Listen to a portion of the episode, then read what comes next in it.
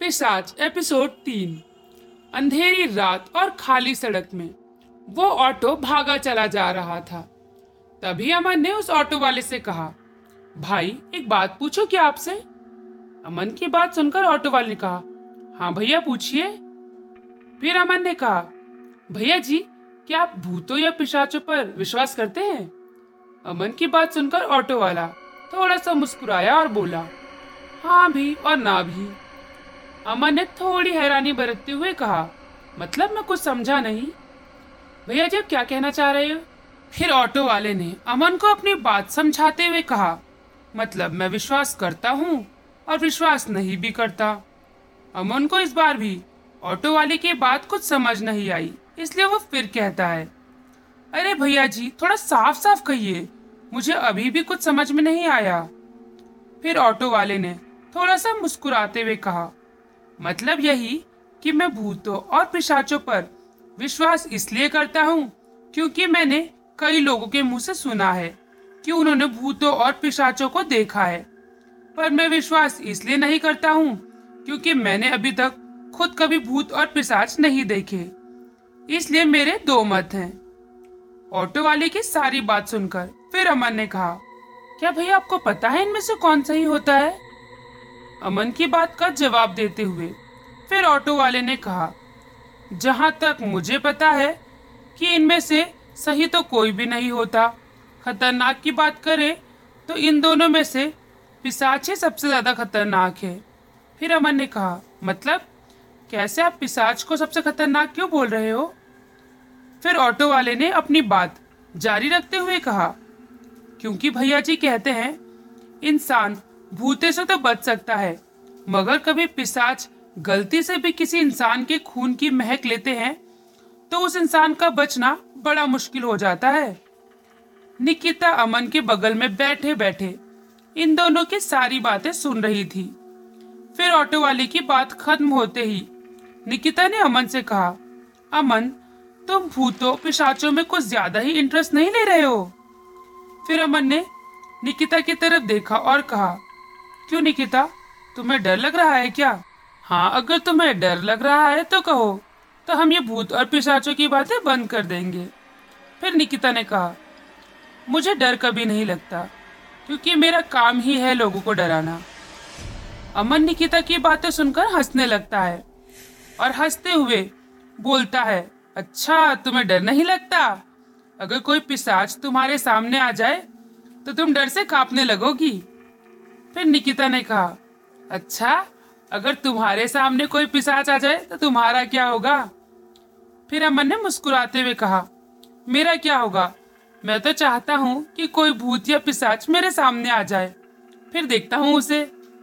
फिर निकिता ने कहा, ठीक है, चलो, तुम्हारी ये ख्वाहिश भी पूरी ही जाएगी। जैसे ही अमन ने निकिता के मुँह से ये बात सुनी तो फिर वो निकिता को घूरने लगता है। तभी निकिता फिर से हंसने लगती है और हँसते हुए बोलती है, वाह, बातें इतनी बड़ी बड़ी और इतनी जल्दी डर जाते हो। फिर अमन कहता है, अरे, मैं डरा नहीं था। फिर निकिता हँसते हुए बोलती है हाँ पता है, डरे थे या नहीं। दोनों ही ऐसे बातें कर रहे थे और वो ऑटो भी लगभग चालीस मिनट से लगातार भागे चला जा रहा था। तभी एकदम से वो ऑटो दो तीन झटके लेकर बंद हो जाता है। फिर ऑटो बंद होते ही अमन ऑटो वाले से बोलता है, क्या हुआ भैया? ये ऑटो कैसे बंद हो गया? फिर ऑटो वाला बोलता है, पता नहीं भैया जी, अभी फिर से स्टार्ट करके देखता हूँ। इतना बोलकर वो ऑटो वाला ऑटो स्टार्ट करने की कोशिश करने लगता है। पर चार पाँच बार कोशिश करने के बाद भी ऑटो स्टार्ट नहीं होता तो ऑटो वाला अमन से बोलता है, भैया जी, ऑटो तो स्टार्ट ही नहीं हो रहा। आप थोड़ा ऑटो में धक्का लगाएँगे? फिर देखते हैं स्टार्ट हो जाए। उसके बाद अमन निकिता ऑटो से नीचे उतरते हैं और अमन ऑटो के पीछे जाकर ऑटो में धक्का लगाने लगता है। पर अमन के काफ़ी देर तक धक्का लगाने के बाद भी अब ऑटो स्टार्ट ही नहीं हुआ। तो ऑटो वाले ने कहा, रहने दो भैया, मुझे नहीं लग रहा कि अब ये ऑटो ऐसे स्टार्ट होगा। ऑटो वाले के इतना बोलने के बाद अमन ऑटो से धक्का लगाना बंद कर देता है। और वो निकिता ऑटो वाले के पास जाकर बोलती है तो भैया अब हम घर कैसे जाएँगे? अभी तो यहाँ से थानो पाँच किलोमीटर दूर है। अब यहाँ दूसरी कोई गाड़ी भी नहीं मिलेगी, क्योंकि ये पूरा जंगल वाला रास्ता है। अब हम यहाँ से पीछे भी जाते हैं तो लगभग पाँच किलोमीटर बाद ही ये जंगल खत्म होगा। अब हम क्या करें भैया? निकिता की सारी बात सुनने के बाद वो ऑटो वाला बोलता है, अरे मैडम, मैं खुद फंस गया यहाँ आकर। अब मैं खुद सोच रहा हूँ मैं यहाँ से कैसे जाऊँगा। यहाँ किसी को फ़ोन करके बुला भी तो नहीं सकता, क्योंकि यहाँ नेटवर्क भी नहीं आते। आप लोगों का तो सही है, पाँच किलोमीटर तक ही जाना है, दोनों पैदल ही चले जाओ। ऑटो वाले की बात खत्म होते ही अमन बोलता है, चलो कोई नहीं निकिता, अब इसमें भैया की क्या गलती? चलो हम पैदल ही चलते हैं। इतना बोलकर अमन उस ऑटो वाले को उसके पैसे देकर वहाँ से वो दोनों थानों की तरफ़ जाने लगते हैं। ये दोनों अभी थोड़ा ही आगे गए होंगे, तभी अमन निकिता से बोलता है, तुम्हें डर तो नहीं लग रहा ना? पर निकिता थोड़ा सा हँसते हुए बोलती है, मैंने कहा ना, मुझे डर नहीं लगता। कहीं तुम्हें ही ना डर लग जाए? ऐसे ही दोनों इधर उधर की फालतू बातें करते चले जा रहे थे। तभी अमन का पैर किसी चीज़ से टकरा जाता है और वो आगे की तरफ़ बड़ी तेज से नीचे गिरता है।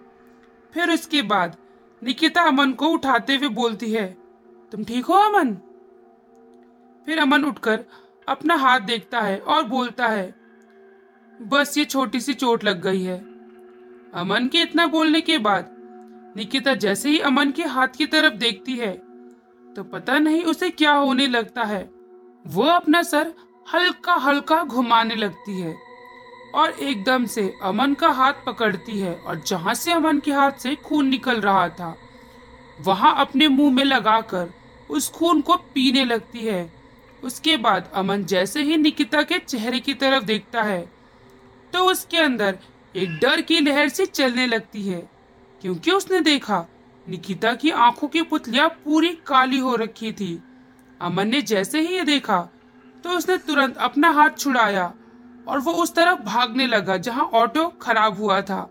भागते भागते अमन जैसे ही वहाँ पहुँचा तो उसने देखा, ऑटो अभी भी वहीं खड़ा था, पर वहाँ कहीं भी ऑटो वाला नहीं दिख रहा था।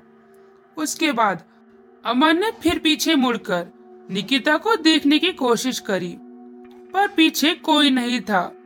उसके बाद अमन ने एक राहत की सांस ली और फिर आगे की तरफ़ जैसे ही मुड़ा तो उसके हाथ पैर डर के मारे कांपने लगे, क्योंकि उसने देखा निकिता उसके एकदम सामने लगभग दो इंच की दूरी पर खड़ी थी। उसके बाद अमन ने हकलाते हुए कहा मुझे, मुझ जाने दो। मैंने क्या बिगाड़ा है तुम्हारा? फिर निकिता ने कहा, या फिर यू कहे, उस पे साचनी ने कहा। पर इस बार उसकी आवाज़ काफ़ी डरावनी और भयानक थी। मैंने कहा था ना अमन, कि हम खून नहीं पिएँगे हम मर जाएँगे, पर मुझे मरना नहीं है।